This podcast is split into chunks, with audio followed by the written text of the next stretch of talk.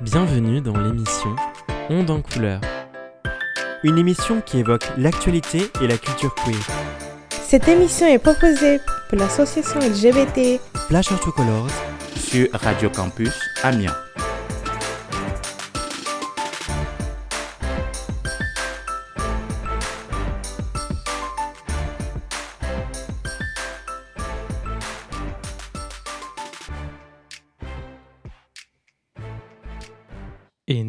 Dans l'épisode 6 de Onde en couleur, qui sera donc du coup la deuxième partie des associations LGBTQIA+, en Picardie.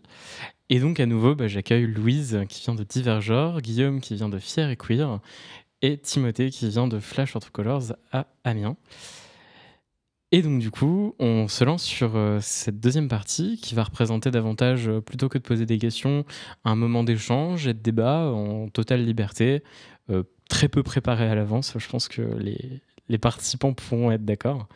Et donc voilà, l'idée c'est d'avoir un petit peu de spontanéité, de pouvoir parler sincèrement un petit peu, dans un premier temps un petit peu de nos territoires, puis dans un deuxième temps de voir ce qui émerge. Donc du coup, je vous lance un petit peu sur le premier sujet. Le premier sujet, ce serait l'idée euh, comment est-ce que euh, chaque association se positionne vis-à-vis du travail avec les pouvoirs publics? Comment vous arrivez à travailler avec des partenaires?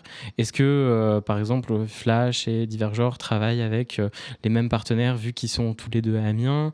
Est-ce que, par exemple, Fier Queer et Flash ont les mêmes interlocuteurs, etc. Eh bien, à vous la parole.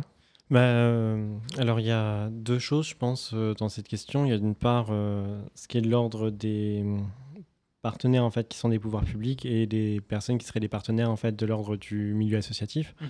C'est-à-dire que moi donc je suis administrateur de Flash depuis 2018 et j'ai vu aussi une évolution en fait sur le travail qui était fait en direction de la ville.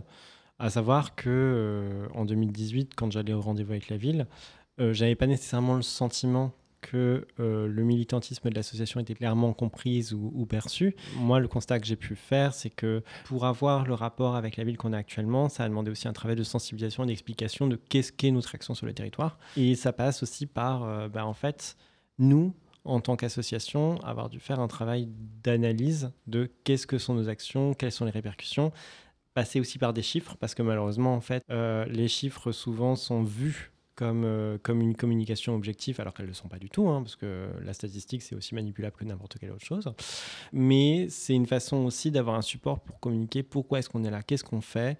Euh, on est subventionné à hauteur de temps, pourquoi, qu'est-ce qu'on fait, où est-ce que ça va, à qui ça profite, et euh, qu'est-ce que fondamentalement c'est susceptible d'apporter aussi au territoire. Et moi, j'ai pu constater aussi que en engageant ces discussions-là, il y a eu deux choses qui sont faites. D'une part, une meilleure compréhension des pouvoirs publics et d'autre part, euh, une analyse en fait pluriannuelle qui est peut-être plus facile aussi à suivre à plusieurs. C'est-à-dire que euh, une personne qui n'a pas mené une action voit aussi la façon dont elle a été évaluée et ne serait-ce qu'à une bribe d'idées de ce que ça peut avoir. Et euh, enfin voilà, ne serait-ce que pour, pour les services publics, moi c'est mon constat. Et maintenant, on se retrouve aussi à être euh, impliqué par la municipalité, par exemple, dans euh, des euh, événements à les thématiques LGBT, comme des conférences et des choses comme ça. C'est un effort, on va pas se mentir, qui, qui, des fois a des retombées, des fois on a moins, en comparaison avec l'énergie qu'on y investit. Mais c'est pour ça que moi j'essaie de le voir aussi, non pas comme un effort uniquement vis-à-vis d'un subventionneur ou de la ville d'un pouvoir public, mais aussi un effort interne d'analyse de ce que c'est que le travail pour les administrateurs, mais surtout pour les militants. Ah, c'est marrant parce que, euh, comment dire, tu, parles de l'idée de, faire un constat. Finalement, au tout début, tu parlais euh, voilà, de l'idée de montrer aussi les actions et de montrer ce qui a été fait. Et, euh, donc, du coup, bah, moi, je prends en comparaison le recueil qui a été écrit par Fier et Queer. Le fait que finalement, tu m'avais raconté voilà, que vous aviez écrit ce recueil pour montrer qu'il y avait des LGBT-phobies finalement dans l'Aisne. Est-ce que tu voudrais réagir sur ce qu'a dit Tim? Moi, j'étais plutôt dans euh, l'idée, euh, finalement, euh, à qui on s'adresse et quelles sont les demandes. Et toi, tu as distingué les, les, institutions ou les partenaires institutionnels et les associations.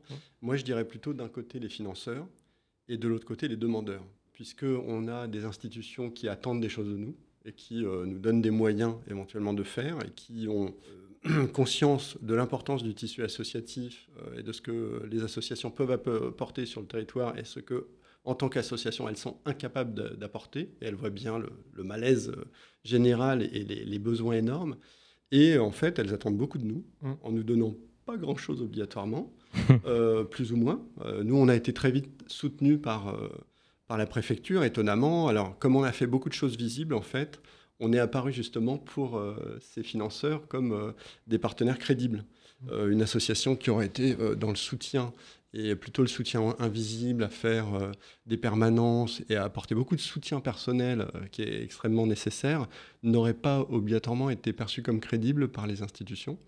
donc ça, c'était pas une stratégie de notre part, mais c'est le constat qu'on a pu faire. Et finalement, au bout de quelques mois, on a eu un soutien alors que euh, normalement il y a une espèce de parcours du combattant, il faut attendre un an avant de pouvoir faire une demande de subvention, donc au bout de deux ans on peut commencer à avoir des subventions. Nous c'est arrivé euh, beaucoup plus tôt.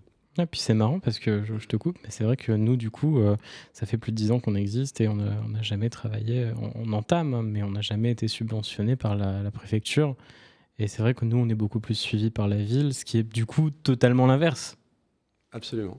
Oui, nous, euh, la ville, euh, en fait, nous soutient dans le sens où quand on a besoin de local, on a un local. Mais sur le reste, on n'a pas de, partenariat. Ils sont relativement distants. Euh, bon, voilà. Après, voilà, chaque ville, chaque sensibilité politique a aussi sa stratégie.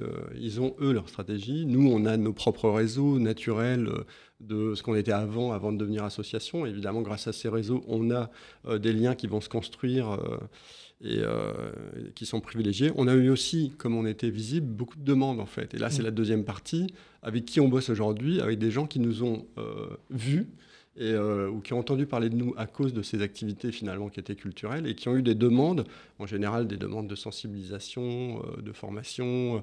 Voilà, on a intervenu à l'AFPA par exemple, auprès de, de, de, jeunes, de lycéens, auprès des fameux SNU.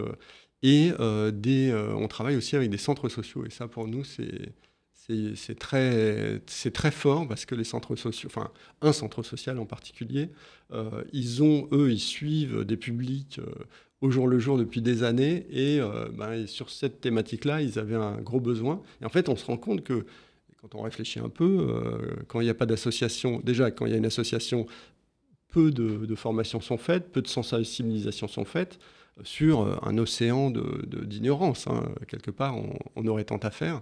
Et quand il y en a une, finalement, bah, on remplit un vide, donc on est très vite sollicité. Euh, voilà. Et euh, après, il y a une question qui peut se poser aussi, c'est une forme d'ambiguïté avec les institutions. Je ne sais pas si vous, vous ressentez ça.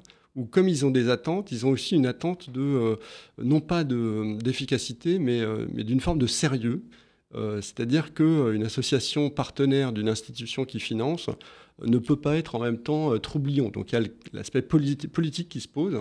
Euh, finalement, jusqu'où on a notre liberté de parole. Alors, on nous fait signer la fameuse charte des valeurs de la République, bah oui, qui est aussi, c'est nouveau, hein, c'est une mmh. contrainte. Et, et, voilà, avec des, des, sortes de devoirs, et où sont les limites, à partir du moment où on va même voilà, moi, il m'est arrivé de critiquer De Gaulle, euh, de dire que De Gaulle était homophobe dans, un cénacle euh, qui euh, représentait l'État, et j'ai senti les crispations. Et, dans l'association, il y a eu une discussion.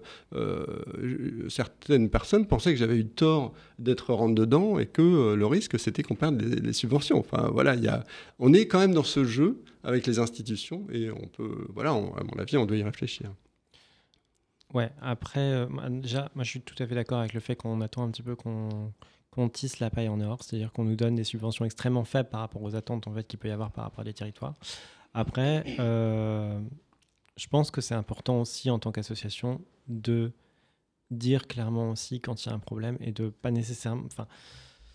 On ne peut pas être euh, non plus bloqué par la question uniquement de la subvention. C'est-à-dire que euh, la subvention, c'est un moyen pour aboutir aussi à une démarche, à une fin, à quelque chose qui va dans l'intérêt aussi des publics qui sont, qui sont vulnérables. Et donc, moi, il y a toujours une, possibilité pour faire passer un message.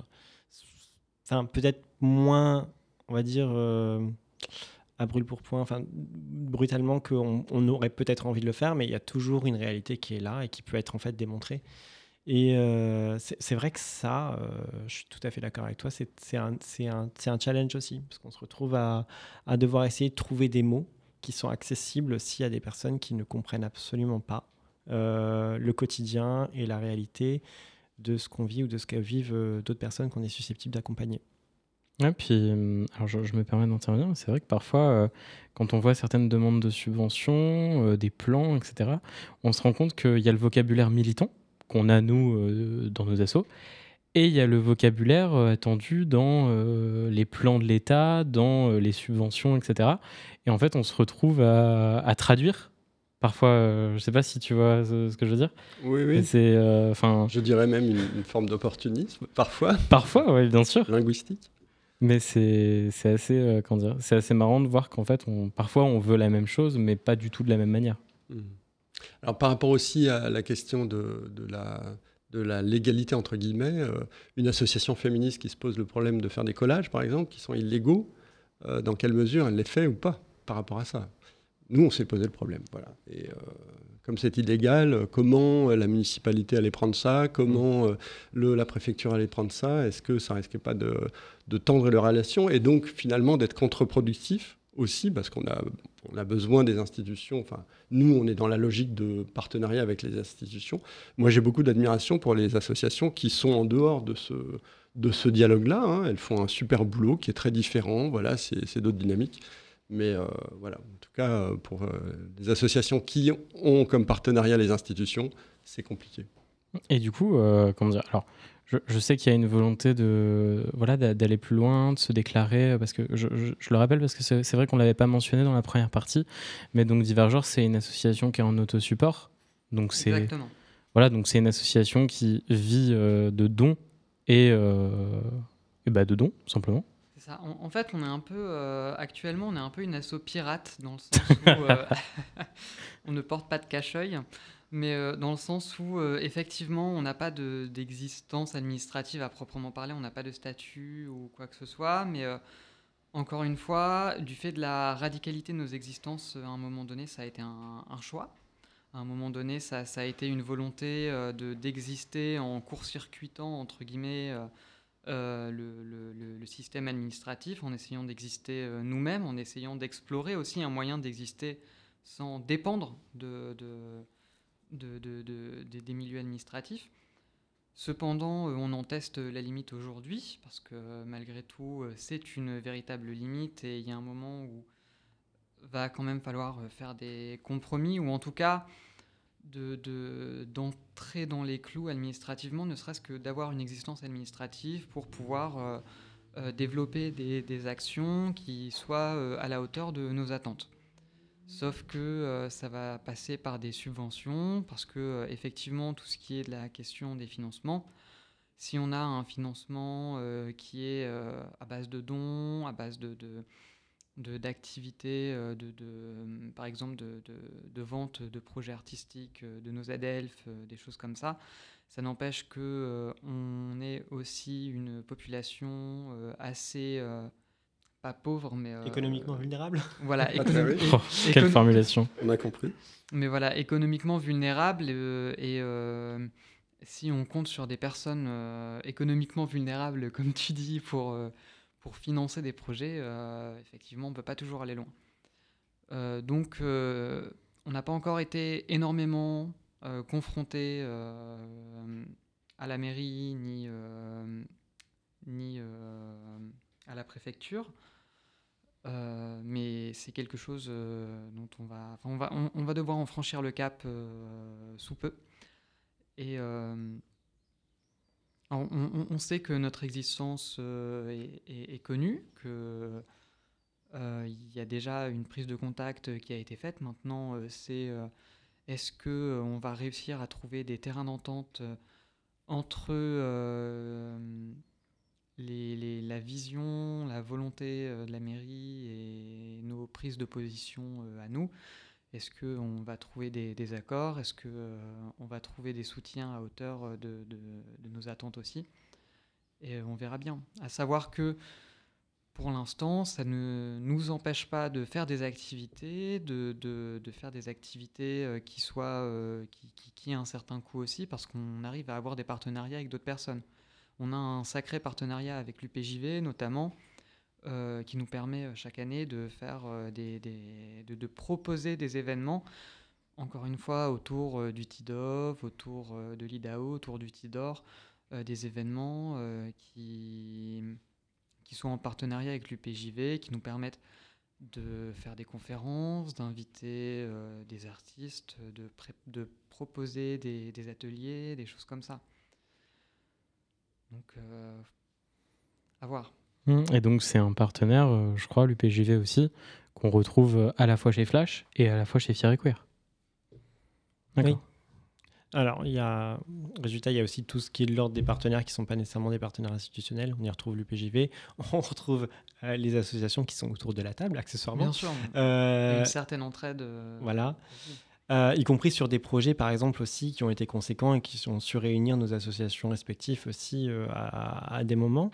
Moi, il y a une dimension aussi financière que je connais.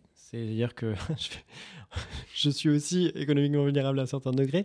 et je sais qu'il il m'est arrivé de devoir avancer, par exemple, aussi plusieurs centaines d'euros personnels parce qu'on était en attente de, du tombé de subvention, du, du tombé de ceci, ceci, cela. Et c'est vrai que euh, je pense qu'il y a beaucoup de personnes aussi euh, dans le cadre euh, associatif, enfin, dans ce qui est de l'ordre du cadre associatif, qui ne se rendent pas nécessairement compte de, euh, de ce que peut représenter le militantisme aussi au quotidien Oui. et euh, des efforts des fois qui sont faits euh, en fait euh, par les militants et les militantes, par les administrateurs et administratrices, où on, on essaye de, en fait, pas décevoir aussi une population. Parce qu'on a souvent, enfin, moi je sais que j'ai souvent ce sentiment-là de, euh, de décevoir euh, des gens parce que euh, bah, on aimerait bien simplement pouvoir offrir aussi aux, aux personnes les plateformes et pour, pour, s'exprimer ou les œuvres dans lesquelles elles sont susceptibles de se reconnaître, etc. etc. Mais bah, malheureusement, il y a des choix des fois qu'on fait qui sont pas confortables et des fois, il y a même des sacrifices, comme je disais par exemple aussi personnels, financiers, qui sont faits parce que on se dit c'est le principe toujours du euh, le projet euh, global, en fait, le, le- projet pour tout le monde, etc. etc. Et euh, moi, je vois, et j'aurais bien voulu savoir aussi comment vous, vous ressentez la question. Moi, ça fait donc depuis 5-6 ans que je milite. Et où, des fois, je me pose aussi la question de la fatigue et l'épuisement en fait, militant. Parce que bah, quand on donne aussi comme ça des centaines d'heures euh, tous les ans et des centaines d'euros des fois aussi parce qu'il y a des difficultés, ceci, ceci, cela, euh, en fait, c'est pas évident de tenir euh, non plus le cap et de tenir la route. On fait des super rencontres, je dis pas le contraire, on, aussi bien dans les partenaires qu'on peut rencontrer que dans les personnes qu'on peut accompagner. Mais c'est vrai que c'est c'est un don de soi à plus de niveaux, je pense, qu'on anticipe quand on s'y engage. Bien sûr. On, a parlé de- de- d'aide financière, de, fonctionnement financier, mais euh, le militantisme, ça demande euh, énormément de dons de soi, d'énergie, de, temps, et, euh, et il peut y avoir une, réelle fatigue.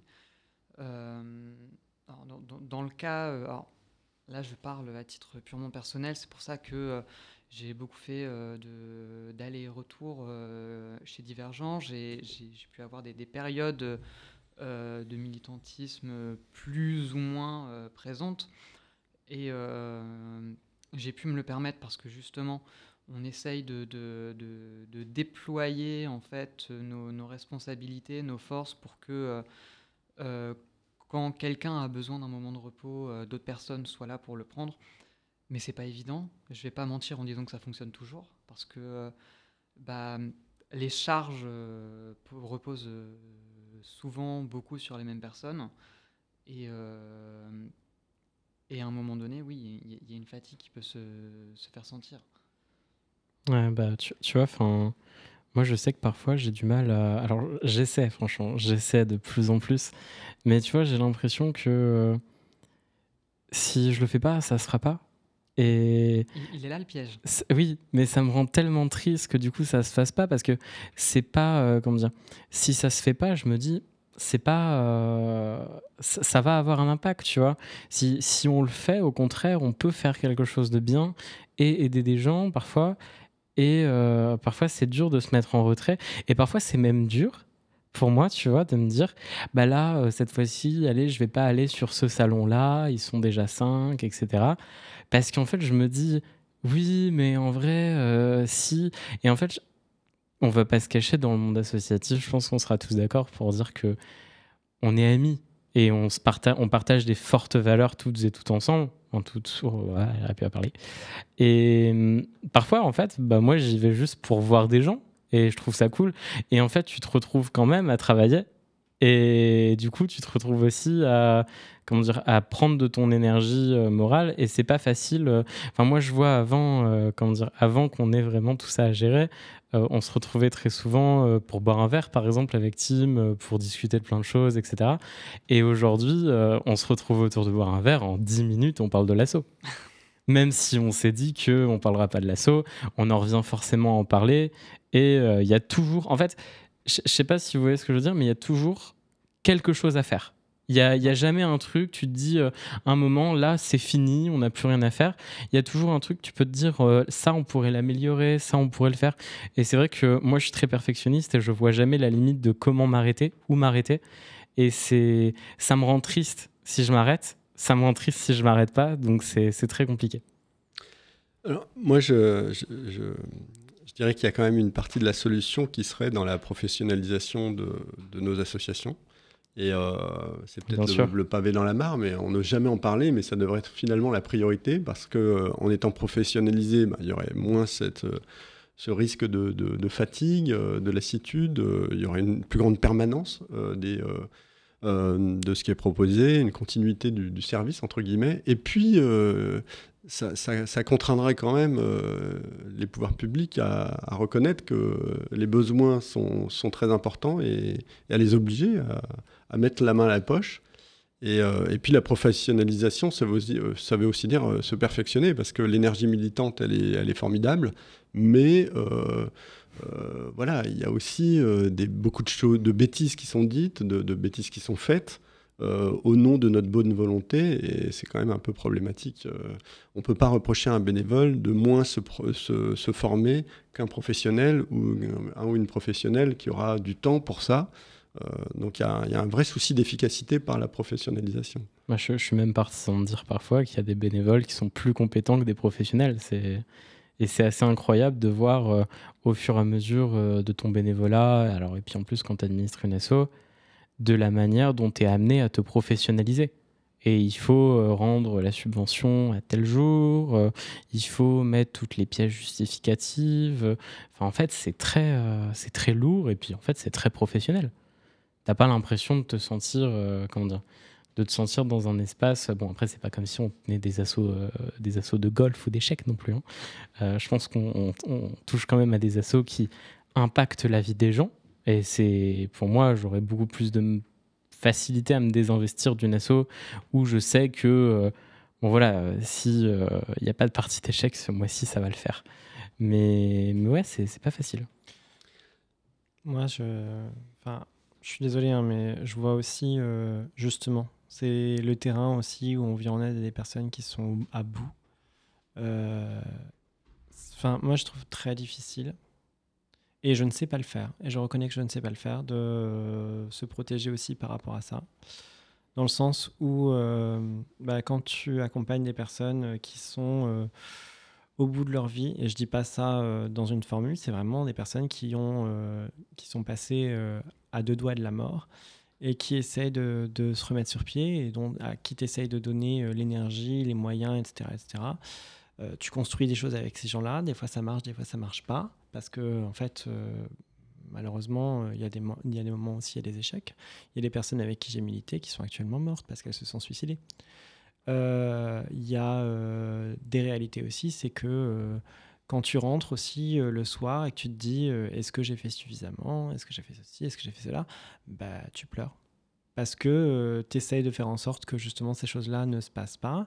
Et en fait, elles sont susceptibles de se passer. Tu te poses la question est-ce que ça va arriver la prochaine fois? Et euh, c'est. Enfin, en plus, moi, j'ai une fâcheuse tendance à ressasser les choses, mais.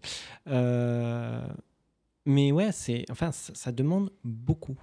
Et pour moi, alors, au-delà du fait que ce sont des choses qui peuvent se chiffrer, euh, l'investissement bénévole, et qui sont facilement 10, 20, 30 fois supérieur à ce qu'on nous donne en tant que subvention, et c'est en, étant euh, tranquille. Euh, il y a aussi toute cette charge mentale en fait qu'on continue à porter aussi au quotidien parce qu'on essaie de faire en sorte que les choses se passent bien et qu'on fait en sorte d'essayer que les gens ne tombent pas dans ces, dans ces, dans ces situations aussi. C'est ça, parce qu'en fait, euh, ce qu'il faut comprendre, c'est que peu importe euh, nos assauts respectifs, on travaille dans un milieu qui est celui d'une de, précarité, en fait. Précarité humaine, précarité sociale. C'était le terme précarité, en fait, que je mmh. cherchais tout à l'heure. Euh, une question des, des, précarités, parce qu'on travaille avec des populations qui sont particulièrement victimes de violences de violences sociales, de violences psychologiques, euh, euh, de, de, violences issues des inégalités, euh, de, de, plein de choses. Et déjà, soi-même, on est victime de ces violences-là, et en plus de ça, on donne de sa personne pour aider les personnes qui sont mmh. elles-mêmes victimes de ces violences-là. Du coup, il faut savoir trouver une distance, mais en même temps, trop s'éloigner, effectivement, il y a quelque chose de, de l'impression de laisser tomber et de laisser tomber des gens. Et euh, c'est super délicat en fait. Euh, alors moi, je voulais, je voulais euh, qu'on parle des, de, de, cette violence qu'on subit.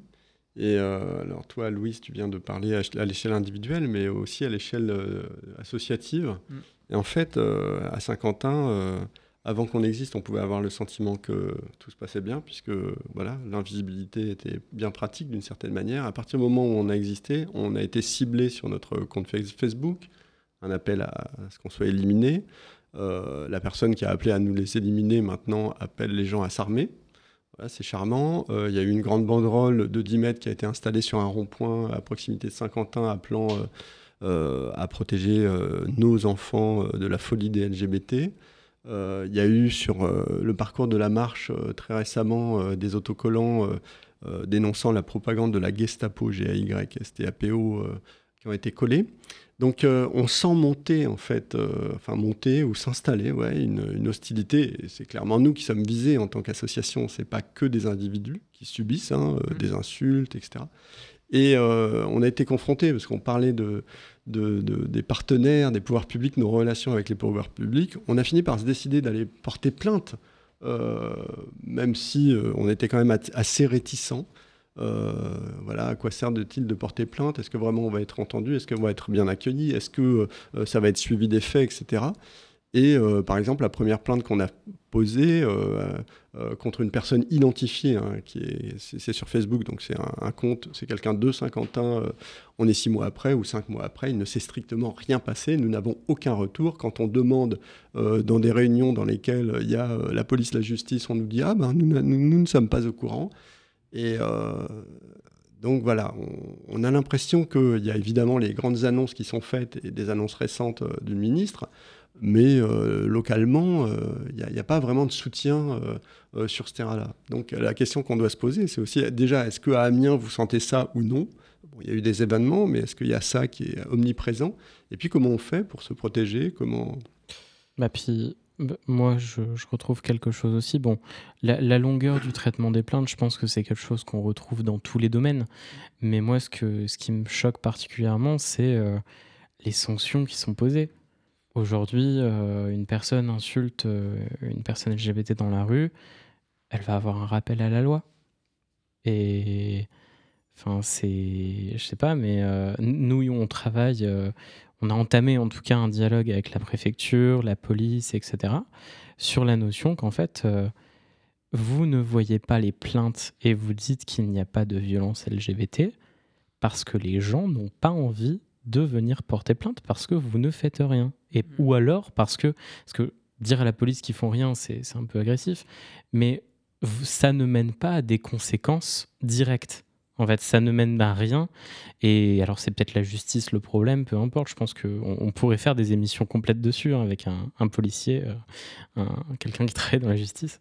Mais euh, enfin, moi, je sais que euh, c'est quelque chose qui est très décourageant pour les personnes LGBT. Et c'est ce qu'on explique au, en tout cas aux forces de l'ordre, à la justice, c'est qu'il y a une vraie nécessité de restaurer la confiance entre les personnes LGBT et les pouvoirs publics. Mais ça, ça passe aussi par des mesures concrètes et sérieuses sur, euh, bah oui, en fait, une personne insulte, euh, bah, on la sanctionne, mais concrètement, pas avec un rappel à la loi. Après, c'est vraiment mon... Ça, là, c'est vraiment mon point de vue, mais je pense qu'on le partage globalement.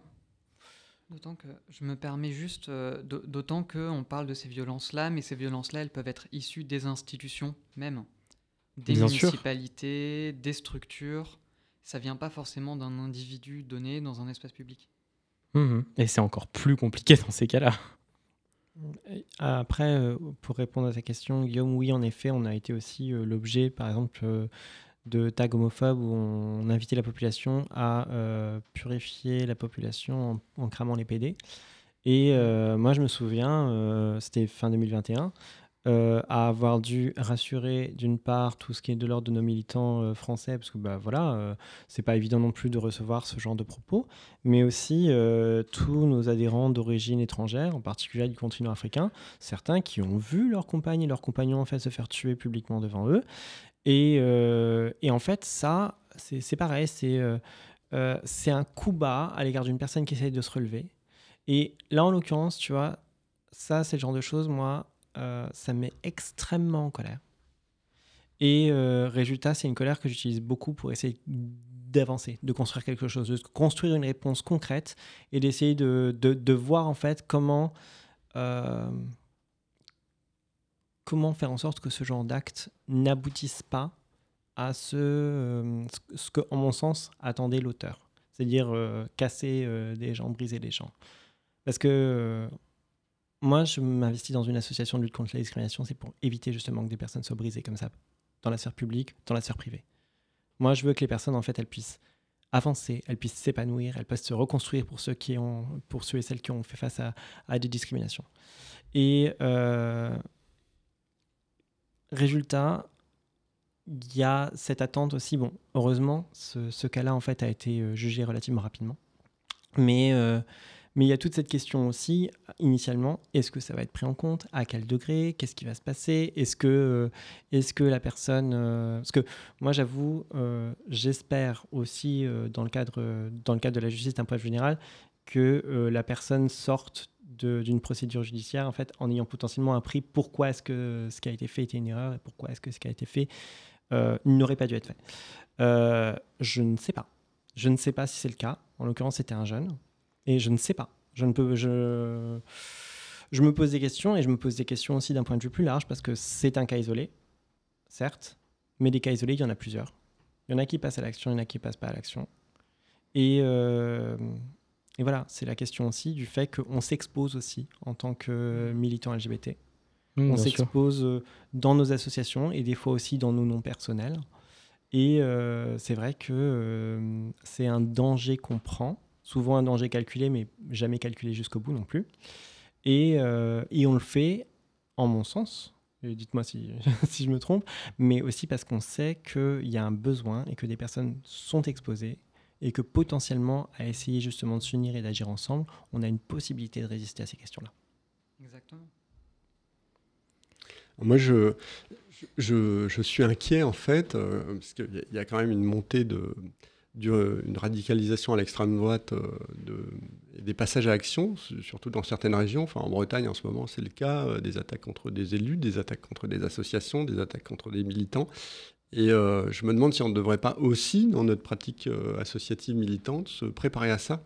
Et en tout cas, y réfléchir et être plus prudent. voilà, dans les marges des fiertés, on est des petits, entre guillemets, organisateurs, on ne se prestant pas des services d'ordre. Euh, mais euh, on est fragile, je pense qu'on est très fragile. Il suffirait de pas grand-chose pour... Euh, bah c'est vrai que, tu vois, moi je me suis déjà questionné. Nous, on vérifie les sacs, mais bon, tu mets un truc en plastique en dessous, on n'ira pas, on va pas mettre la main dans ton sac, on va pas tout te faire sortir. C'est vrai que, et nous, on s'est questionné pour avoir des agents de sécurité professionnel, mais c'est questionnant sur plein de points. Financiers, d'abord, je vais être honnête. Puis ensuite, c'est aussi questionnant de dire euh, il faut trouver une agence euh, qui va savoir traiter les gens avec respect, qui, euh, s'il y a un problème, voilà, parce qu'une personne LGBT, elle vient à la Pride, elle n'est pas là pour se faire fouiller. Donc, c'est problématique, mais je, suis d'accord qu'il y a, des inquiétudes. Puis même quand tu. Bah là, même, on, fait une émission de radio, c'est en notre nom propre. Concrètement, euh, c'est pas exclu en fait qu'on soit retrouvable. Et on est dans une ville qui est pas si grande que ça, et encore moins à Saint-Quentin, tu vois. Et pour le coup, euh, on, est, on est facilement retrouvable, quelque part, moi je trouve. On- en tout cas, on s'expose nous-mêmes et euh, on est en photo, on est nanana. Et c'est important de donner de la visibilité à tout ça, mais euh, du coup, ça, ça questionne pas mal aussi, ouais, je suis d'accord. On a des militants d'ailleurs qui refusent d'être nommés ou pris en Mhm. photo, euh, entre autres pour ces raisons-là. Et en fait, c'est tout à fait défendable et c'est complètement logique. C'est-à-dire que militer, c'est se battre, c'est être sur le champ de bataille, être visible et potentiellement aussi se prendre une balle perdue. Quoi. Pas nécessairement perdu d'ailleurs. Oui. Oui, mais bon. Ouais. Excusez-moi, je, je pars du principe que les gens sont moins mal intentionnés qu'ils ne sont vraiment. Je suis désolé, je suis optimiste de temps en temps. Oui, parce qu'en en plus, euh, on, on parle des marches. Je sais pas si on peut en parler ou pas, mais euh, même à Amiens, la marche des fiertés d'Amiens, euh, on reçoit des menaces aussi. hein, euh, Bien de sûr. la part de l'extrême droite, de la part de, de cas qui appellent euh, au, bah, au terrorisme, hein, euh, on, peut, on peut utiliser le mot, euh, qui, qui appellent euh, à l'agression. euh, et ce, depuis la première marche des fiertés d'Amiens, d'ailleurs. Sur, les, sur les réseaux? Oui, Sur- absolument. oui, Ouais, oui. beaucoup sur les réseaux. Et puis euh, tu retrouves. euh, Enfin, moi j'ai vu un tweet récemment. euh, bon, je, je me souviens plus de la phrase exacte, mais euh, un jour avant la marche, c'était euh, faites gaffe, sortez pas avec vos enfants. euh, demain c'est le 1er juillet, c'est la marche des fiertés. Enfin voilà. euh, voilà. Et après, euh, je, je dis ça, mais euh, il y en a des beaucoup plus insultants, on va dire. Oui, là c'est presque soft. Ouais, ouais, c'est très soft. À, à l'époque de la première marche des fiertés, euh, on avait reçu euh, des témoignages de gens qui disaient que, euh, euh, je crois qu'ils n'existent plus, mais euh, que Génération Identitaire, euh, à l'époque, avait prévu de venir à la première marche pour agresser des gens, pour foutre la merde. Bon, résultat, euh, je me rappelle plus si on les a vraiment vus ou pas, il me semble pas. Mais euh, ça n'empêche que là, on avait un groupe euh, d'extrême droite identifié, avec des membres identifiés qui ne se cachaient pas de- d'appeler euh, à l'agression euh, dès la première marche des fiertés. Quoi. Hmm. L'intimidation, de toute façon, c'est euh, c'est un outil, euh, c'est un outil qui est souvent utilisé contre nous. C'est-à-dire que euh, c'est fermez votre gueule, soyez invisible, disparaissez, on veut pas vous entendre. Et, euh, et pour peu qu'on pour peu qu'on l'ouvre, et on l'ouvre, euh, l'objectif c'est aussi euh, c'est aussi de nous faire taire. Mais les gens comprennent pas. hein, c'est que euh, on est beaucoup et résultat, euh, c'est demander aussi à beaucoup de personnes de se taire sur beaucoup d'incidents et c'est pas pas quelque chose qui peut se faire. Et bien donc, euh, pour, euh, pour changer un petit peu de sujet, parce que c'est vrai que du coup, on s'est très orienté violence là. Moi, je, je voulais, je me posais une question. C'est vrai que euh, on, on donne des petites infos, mais c'est vrai qu'il y avait beaucoup de gens. Flash, ça existe depuis plus de 10 ans, euh, 12, 12, c'est ça Je sais plus. 2011, donc euh, faites le calcul. Ouais, 2023 euh, moins 11, ça fait. Ah non, bah non. ouais, bon. euh, À peu près C'est la 12 ans. journée, À peu fatigué. près 12 ans. À peu près À 12 peu ans. près, ouais. Dans les maths, euh, ouais. Mais, euh, mais donc, il y avait beaucoup de gens de, de translucides qui, qui côtoyaient euh, Flash, bah, qui même ont été au bureau de Flash, euh, qui ont, voilà, qui ont fait partie intégralement de l'assaut. Et c'est vrai qu'à un moment, il y a eu un besoin euh, de, de créer une asso euh, visiblement trans qui est en non-mixité. Et ça montre aussi que même si on, en tant que tel, je pense, les communautés LGBT sont des communautés... Enfin, ouais, les communautés LGBT en tant que telles, en différentes en tout cas en, en interne, ça montre qu'il y a des besoins qui sont différents. Euh, Peut-être qu'il y a des discriminations aussi qui sont vécues, qui sont différentes, euh, qui sont pas sur les mêmes critères, clairement. Donc, euh, je pense que ça pourrait être intéressant d'évoquer ça. Et puis surtout, euh, comment dire, ça pourrait être intéressant de voir. euh, c'est pas parce que on est une asso LGBT, qu'il y a une asso trans, que bah, les personnes trans, elles vont dans l'asso trans et que les personnes LGBT, elles restent avec les autres LGBT.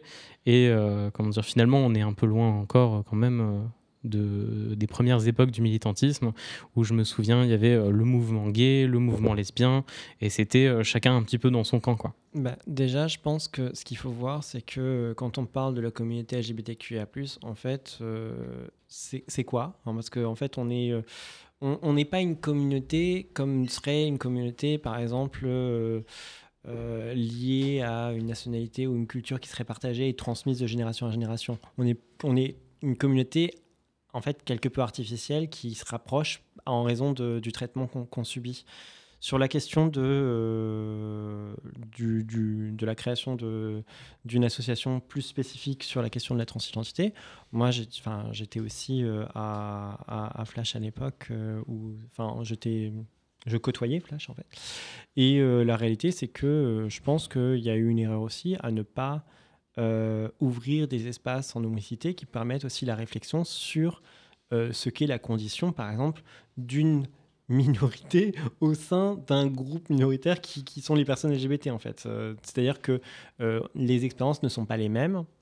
Par contre, euh, échanger avec des personnes qui auraient des expériences de vie plus proches, c'est important parce que ça permet aussi de penser, placer des mots, partager en fait des expériences, trouver des fois aussi les mots ou construire aussi les choses. Et moi, c'est ce que j'ai pu constater aussi euh, dans euh, le travail euh, que j'ai pu mener avec les personnes du continent africain, où on leur a laissé aussi des espaces de réflexion entre eux pour ensuite pouvoir construire un propos qui puisse être communiqué aussi à des personnes qui n'ont pas les références culturelles ou, de vécu, et qui a pu justement mener à des supports de sensibilisation pour du grand public. C'est-à-dire qu'une fois que les choses sont clairement définies, au sein d'un cercle, on va dire, euh, euh, safe euh, ou du moins enclin à écouter, on essaye de faire en sorte que ça prend une forme intelligible pour quelqu'un qui n'a pas vécu la chose et ensuite pour avoir pouvoir avancer. En revanche, oui, à l'époque de la création, enfin de, la, de, la création d'une association transidentitaire, il y avait, il y avait cette volonté de toujours tout le monde ensemble, sauf que bah, des fois, c'est pas obligatoirement la chose la plus pertinente. Je, me permets juste, euh, il y a plusieurs choses sur lesquelles je veux rebondir. Juste le terme transidentitaire, c'est pas un terme qui est euh, hyper, euh, enfin qui met pas tout le monde à l'aise en fait. Ok. Et du coup, alors je sais que toi, il y a un bagage avec, il y a une connaissance qui fait que qui, qui, fait que tu l'utilises, mais pour les gens derrière, c'est pas un terme qui est forcément utilisé partout et qui met pas tout le monde d'accord. Euh, mais ça, à la limite, c'est presque même du off. Tu pourras même couper si tu veux. C'était de la parenthèse. Euh, non, bah, c'est important de le, dire. Et puis, c'est important de montrer, je pense, qu'on utilise des termes différents. Euh, puis que, comment dire, peut-être que ça met pas à l'aise tout le monde. Après, je, moi, je connais beaucoup de gens qui sont à l'aise avec. C'est, on a beaucoup de terminologie et on crée beaucoup de mm. termes, on crée beaucoup de. Il y a eu la nécessité de se créer son langage. Bah, il y a besoin aussi de se définir, ouais. Vas-y, je te laisse continuer. Mais justement, tu vois, as parlé euh, de la question des espaces en non-mixité, c'est exactement ça, c'est parce qu'en fait, euh, on, peut s'imaginer que euh, la communauté LGBTQIA, c'est une grande famille, qu'on est tous ensemble, alors que déjà c'est faux en fait. S'il y a autant de lettres, c'est justement parce qu'il y a autant d'identités, aussi bien d'orientation sexuelle que d'identité de genre, que, que d'orientation romantique, que en fait, c'est vraiment une, un, assemblage de, de, plein d'individualités différentes qui, qui, se retrouvent à un moment donné euh, autour de, caractéristiques communes. Mais déjà, ça n'empêche pas euh, les discriminations euh, inter-LGBTQIA. C'est-à-dire que même historiquement, tu parlais d'associations gays, d'associations lesbiennes au début dans les années 70. Il a fallu plusieurs années pour qu'ils se mettent d'accord. Bah, historiquement, euh, il y, a eu des scissions euh, dès le début. Quand on repense à Stonewall au tout début, euh, les mouvements ont été portés par Marsha P. Johnson, entre autres, parce que c'est une histoire floue, il y, a plein de détails, mais en tout cas, on retient la figure de Marsha P. Johnson, qui était une femme trans, noire, travailleuse du sexe. Ça n'empêche que suite aux émeutes de Stonewall, quand il y a eu les premiers mouvements qui ont commencé à se former, bah, euh, le fait qu'on ait une personne trans, euh, noire, travailleuse du sexe, qui essayaient de leader un peu le mouvement. Ça mettait pas tout le monde d'accord. Il y avait des personnes gays qui, qui se disaient ah bah nous nous on est des gays on veut rien avoir à faire avec les lesbiennes avec les trans avec qui que ce soit. Il y a pu y avoir des scissions historiquement. Et aujourd'hui si on a une asso trans spécifique c'est justement parce qu'il y a la nécessité à un moment donné d'un espace en non-mixité, d'un espace réservé aux personnes trans, aux personnes non-binaires, aux personnes intersexes aussi, parce que même si intersexe n'est pas trans et non-binaire, ça n'empêche que ça rejoint des, des, des, des enjeux qui, qui, peuvent se retrouver. mais il y a eu cette nécessité d'un espace dédié à un groupe de personnes spécifiques euh, parce qu'il y a euh, ce besoin euh, de, voilà, d'un espace safe, d'un espace de, de, liberté, d'un espace où tu partages quelque chose avec quelqu'un dont tu sais que la personne peut avoir le même vécu que toi, peut avoir connu les, mêmes enjeux, peut avoir connu les peut-être les mêmes violences les, ou les mêmes moments de joie aussi. Et c'est un moyen aussi de se préserver. Euh, par exemple, euh, enfin, l'inclusivité n'est pas toujours innée en fait. Dans le cas, euh, dans, le cas d'une asso comme les Bavardes à l'époque, qui était une asso féministe lesbienne, je sais plus. Ouais, c'est comme ça. Je crois qu'elle se... un collectif féministe et lesbien, elle disait. Bah, au tout début, je sais pas si c'était d'emblée lesbien, mais en tout cas pour une asso féministe, elle était très ciscentrée et l'accueil, euh, enfin en tout cas euh, le, fait qu'il puisse y avoir des personnes trans dans euh, les bavardes, c'était pas inné. Parce que alors ça tenait pas forcément d'une volonté de leur part d'exclure les personnes trans, mais parfois c'est aussi un impensé.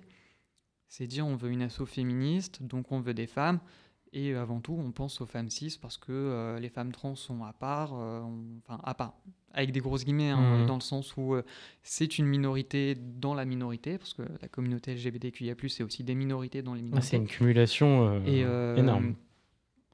Et parfois, c'est ça, c'est des, des, impensés, c'est le fait de, de, de pas forcément inclure des gens, parce qu'on ne se rend même pas compte qu'on exclut parfois des gens. C'est toujours de la réflexion euh, aussi sur toute une question de déconstruction du on est tous pareils. Ben justement, non. En fait, on n'est mhm. pas tous pareils. On ne l'a jamais été, euh, du moins dans un avenir proche, on ne le sera pas non plus. On euh, fait face à des questions de discrimination et en fait, justement, d'où le principe de, de, de, groupe en homicité pour trouver les mots, pour justement ensuite pouvoir utiliser ces mots pour communiquer cette information et en quoi en fait notre traitement est différentiel et euh, que on arrive à comprendre ah oui, en fait, ton vécu est très différent du mien. Et euh, il est très différent du, du, mien en raison de la façon dont tu es vu politiquement. Exactement. Et donc, euh, comment dire, est-ce que toi, Guillaume, parce que c'est vrai que dire, nous, on a parlé de ça parce que on est à Amiens, on est très centré à Amiens ici. Mais est-ce que toi, du coup, tu as envie de parler justement de, ça? En fait, euh, la question, elle s'est posée à Saint-Quentin euh, avant même l'existence de, de Fiery Queer, puisqu'en 2015, il y a un jeune homme trans qui a essayé de, fonder une association à Saint-Quentin. Il n'y est pas arrivé. Euh, il a annoncé la création de l'association dans la presse. et voilà, ça n'a pas eu d'existence durable. J'ai un peu échangé avec lui plusieurs années plus tard, une fois qu'on a monté la nôtre et, il disait qu'on avait beaucoup de courage, parce que lui avait été très était amer en fait. Hein, euh, il était parti de Saint-Quentin depuis. Et en 2021, quand on s'est fondé, il y a eu au même moment euh, la création d'une association trans euh, qui s'appelle Le Réseau, qui n'a pas fonctionné longtemps, qui était en fait voilà, centrée sur deux personnes, qui n'a pas réussi à, se construire en tant qu'association, mais finalement, ça fait quand même deux événements intéressants. Et puis, voilà ce que, ce que j'ai évoqué tout à l'heure, euh, le fait qu'une de nos membres euh, transgenres a, décidé de fonder sa propre association. Euh, donc il y a, certainement ce besoin de, l'entre-soi finalement qu'on ressent toutes et tous à, différents niveaux. mais ce que je constate, c'est qu'il y a des personnes transgenres qui ne recherchent pas cet entre-soi et qui cherchent plutôt la diversité pour le coup. Donc l'association LGBTQIA a du sens. euh, et d'autres qui ne s'y retrouvent pas du tout. Et ça, c'est sûr, parce que euh, quand Transgène s'est créé, euh, donc il y a un mois, le 17 mai, Transgène a agrégé quelques personnes qu'on n'avait jamais vues, ou qu'on a vues une fois un peu par hasard, et qui ne, c'est des personnes qui ne sont pas revenues. Donc il y a en même temps un vrai besoin, mais en même temps, je pense qu'il ne faut pas réduire les personnes transgenres à ce besoin de non-mixité. Et d'ailleurs, se pose la question de qu'est-ce que c'est que la non-mixité pour une personne transgenre? Parce que euh, est-ce que c'est on est euh, entre femmes trans euh, seulement entre guillemets? Est-ce que le groupe accueille aussi des hommes trans? Bon, il y a des associations transgenres. Qui s'adressent à leurs sœurs. Et ben, je sais pas, moi, pour moi, un, mec trans, c'est un frère, mais voilà, avec cette terminologie-là. et donc, il peut y avoir aussi un sentiment d'exclusion de ce côté-là. En tout cas, à Saint-Quentin, euh, finalement, le fait qu'il y ait deux associations, ça n'est pas un problème. Euh, ce qui peut apparaître comme un problème, c'est le sentiment euh, de, de, l'association transgène, enfin, un certain, certains discours qui sont portés et qui nous mettent dans une position d'illégitimité par rapport à l'accueil des personnes transgenres, alors que bah, voilà, depuis deux ans, un an et demi, on existe et on accueille des personnes transgenres qui sont restées et qui n'ont pas éprouvé elles-mêmes le besoin de, de fonder d'associations euh, ni de partir. Euh, et euh, voilà, en fait, dès qu'il y a des divisions dans des associations LGBT, il y a des on accuse l'autre finalement d'avoir la rage. Donc, comme nous ne sommes pas une association que trans, eh ben, nous sommes transphobes. Et voilà, là, on est dans une espèce de, désespérance. Mmh. Après, on espère que ça va passer et que on arrivera à faire des choses ensemble, mais euh, pour l'instant, on en est là. Et comme dans beaucoup d'endroits, il y a ces divisions qui sont finalement fondatrices et qui sont euh, euh, constitutives de l'identité de chacun et chacune. Mais c'est pas c'est pas un très beau moteur quand même. Je pense que, enfin, moi je vois, il y a des personnes par exemple qui sont aussi bien chez Flash Art Colors que chez Divergent.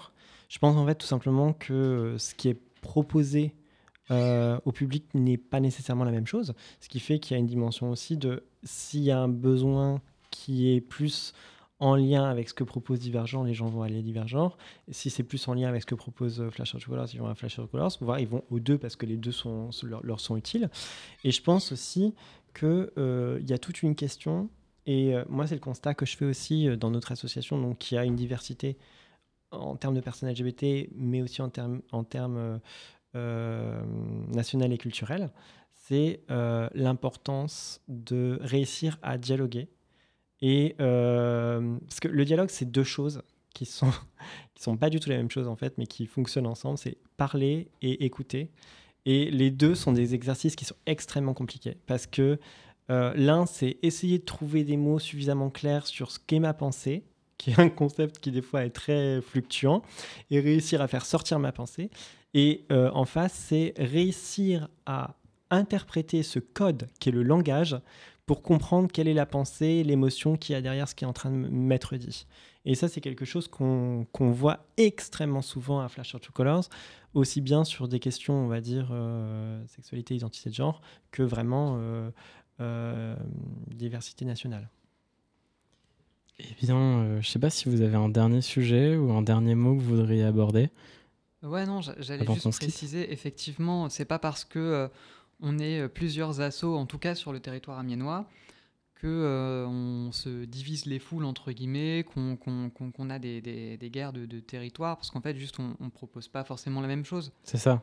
Donc, c'est naturel que certaines personnes préfèrent venir chez l'un ou chez l'autre, en fait. Et au contraire, il y, a des terrains sur lesquels on se retrouve et où, justement, il y a cette nécessité de travailler ensemble.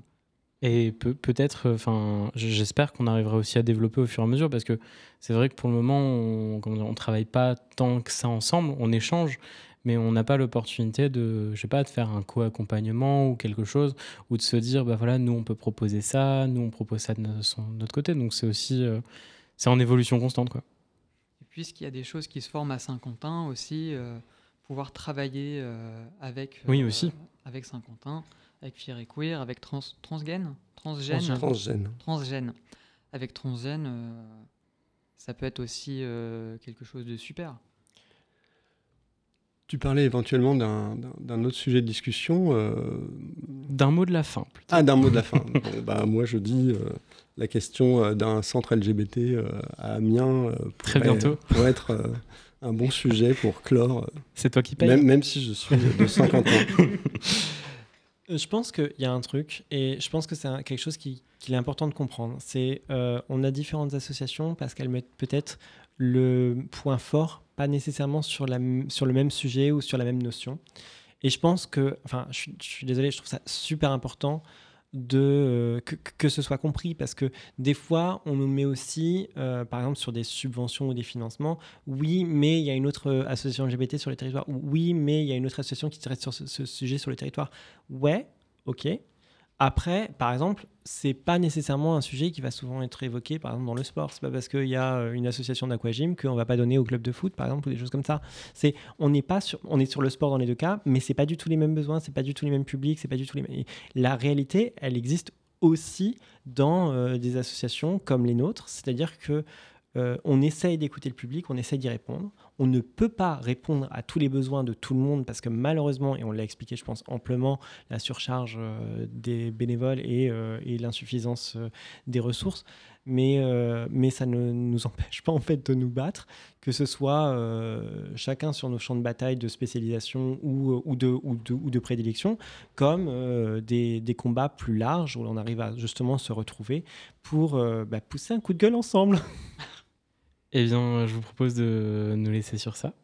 Et bah, je vous remercie que vous êtes déplacé, enfin, vous êtes déplacé quand même de Saint-Quentin pour Fier et Queer. Puis euh, je suis content qu'on ait réussi à, mener ça ensemble.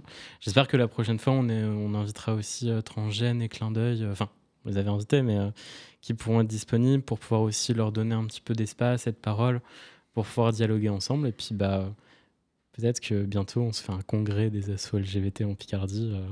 En mode euh, on se rencontre tous, euh, gros week-end. Pour pousser un coup de gueule ensemble, comme disait Tim. voilà. On fait ça.